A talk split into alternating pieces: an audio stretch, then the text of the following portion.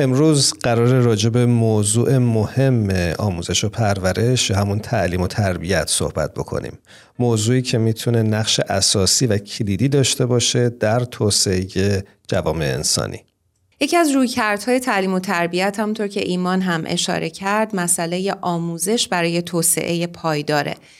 این روی کرد از آموزش در جستجوی توانمندسازی مردم برای پذیرش مسئولیت برای ایجاد آینده پایدار هستش. بر اساس مطالعاتی که در سالهای اخیر انجام شده و توسط سازمان یونسکو هم منتشر شده، مسئله آموزش مناسب با هدف توسعه پایدار می‌تونه بر ابعاد مختلف زندگی مردم تاثیر به سزایی بگذاره. ما به برخی از این ابعاد اشاره می کنیم همطور که ایمان گفتش حاکمیت مناسب عدالت جنسیتی صلح حقوق بشر دسترسی به آموزش مبارزه با مواد مخدر حفظ میراث فرهنگی و دانش سنتی و بومی شهرنشینی ریشهکنی فقر و امنیت غذایی و موارد دیگه. امروز برای اینکه بیشتر با مقوله آموزش آشنا بشیم از مهمان عزیزی دعوت کردیم که با برنامه پادکست هفت همراه بشن. سرکار خانم دکتر نوگل اندیشه جو کارشناس در زمینه آموزش و پرورش و همینطور مدیر مؤسسه غیرانتفاعی وان ایژوکیشن وان ورد مهمان برنامه امروز ما هستند. بریم باشون صحبت کنیم.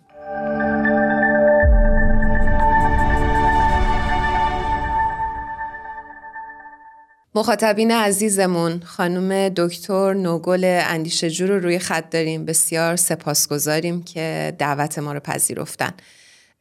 نوگل به پادکست هفت خوش اومدی. خوشحالیم میبینیمت. منم به درود میگم نوگل اندیشجو و ممنونم که دعوت ما رو قبول کردی. ممنونم از جفتتون. باعث افتخارمه که اینجا و می‌تونم باتون یه صحبتی بکنم. مرسی. نوگل ما می‌دونیم که تو یک مؤسسه ای داری به اسم One Education One World. می‌خوام بدونم که در این مؤسسه چه کارهایی انجام میشه و چرا اصلا تصمیم گرفتی که این کار رو شروع بکنی؟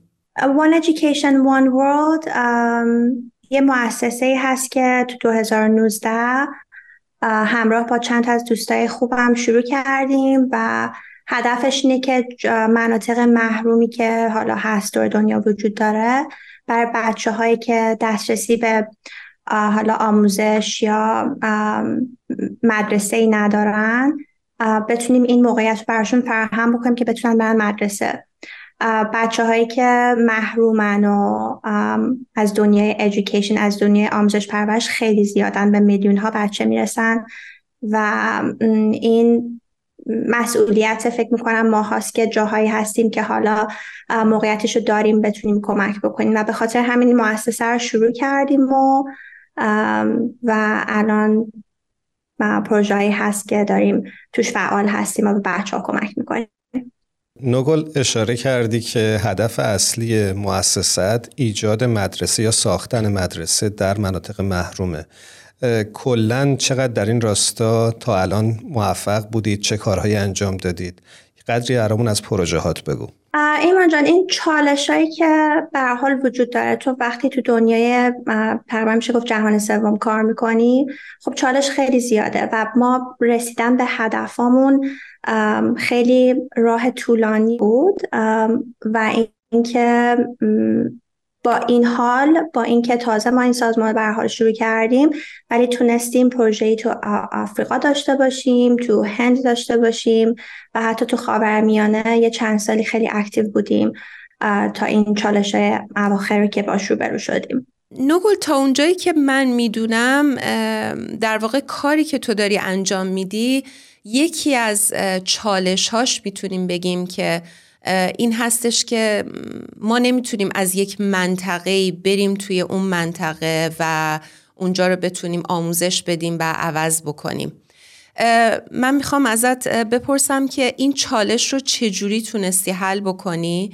به خاطر اینکه این مسئله خیلی مسئله مهمیه و من شنیدم که بومی ها و جوامع محلی در واقع قبول نمی‌کنن فرد جدید رو. یکی از چالش های بزرگ ما اینه و برای همین ما وقتی می‌خوایم یه پروژه شروع بکنیم اول یه سفر حالا به انگلیسی بگم اکسپلوراتوری انجام میدیم که فقط بتونی شرایط رو مثلا بسنجی صحبت کنی با آدم مختلف با همون جوامع محلی که خودت گفتی.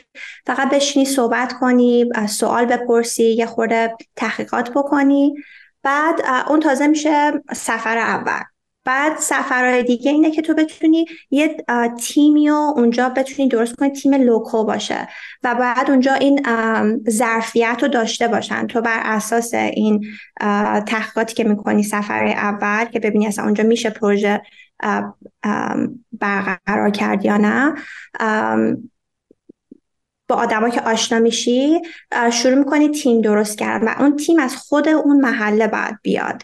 البته که ما مثلا مدیرایی داریم که مدیر مدیرای مثلا حالا محلی هستن مدیرای حالا اینترنشنال هستن و خود هیئت مدیریه که پنج نفر هستیم تصمیم بزرگ با ما هست.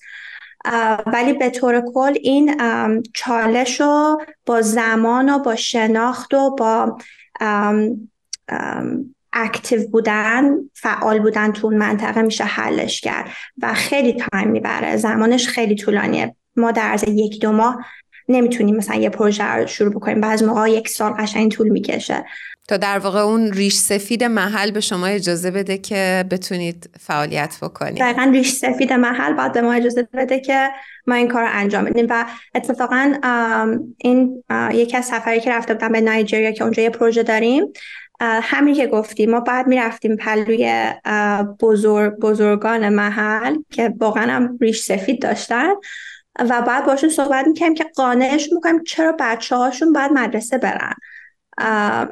و یه فکر می‌کنم چند ساعت تو این میتینگ بودیم سوال میپرسیدن جواب می‌دادیم و خیلی این چیز خیلی مهمیه.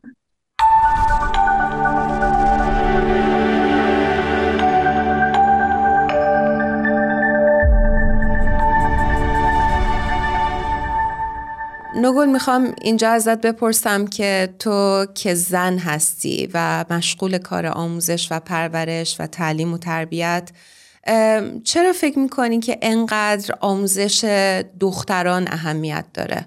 تعلیم تربیت دختران خیلی مهمه. به خاطر اینکه نه تنها یه دیدگاه متنوعی میاره برای جامعه و این نقش کلیدی که دارن توی خانواده توی کامیونیتیشون باعث میشه که اینا الگوهای خیلی بهتری بشن برای بچه هاشون برای نوه هاشون برای دوستاشون. و این کمک می‌کنه که این برابری جنسی هم تشویق بشه. شکستن stereotype ها خیلی promote میشه.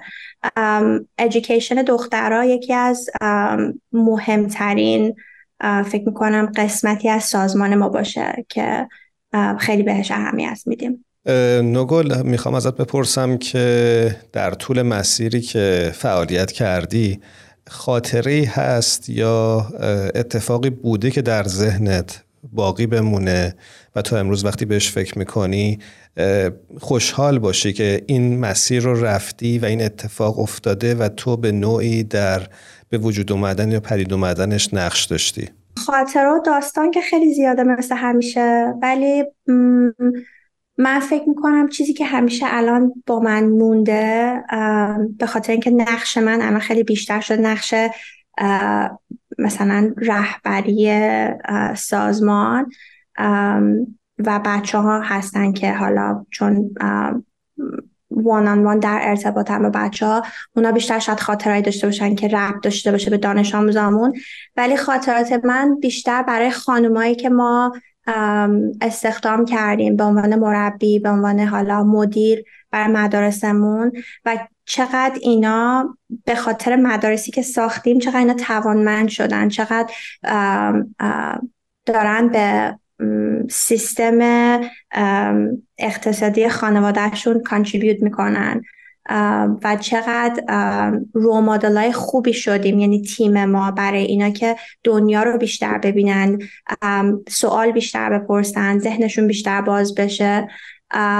و بر من خیلی چیز خیلی قشنگیه. ما 17 تا خانوم هستن.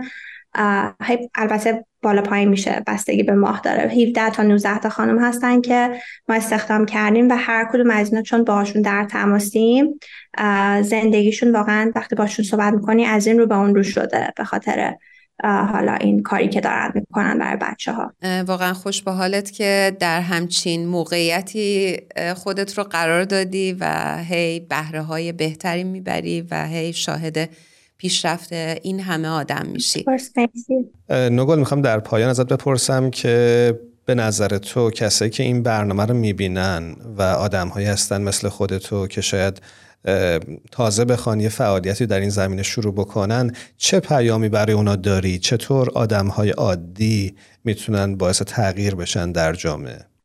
ایمان جان من فکر می‌کنم واقعا خواستن توانستنه. تو اگه یه ذوق و شوق قلبی برای یه کاری داری هر چقدر که راهش سخت باشه که هست فکر می‌کنم دنیای خدمتی بیش از اون چیزی که فکرشو می‌کنیم سخته. و کسایی که خیلی درگیر کار خدمتی هستن می‌دونن که یه موقعهایی واقعا شکسته میشی یه موقعی خیلی خوشحالی. به خاطر طبیعت خدمت مدلش اینه.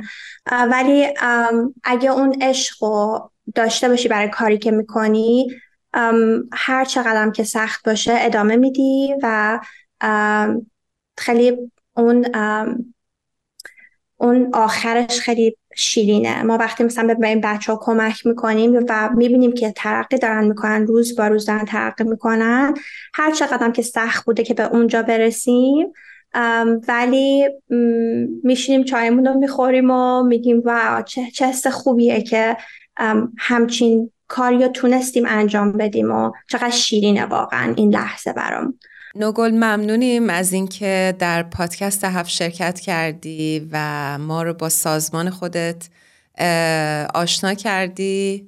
هر کجا هستی خوب و خوش و موفق باشی. مرسی خیلی خوشحال شدم که باهاتون همراه بودم. ما هم همینطور خدا نگهدارت.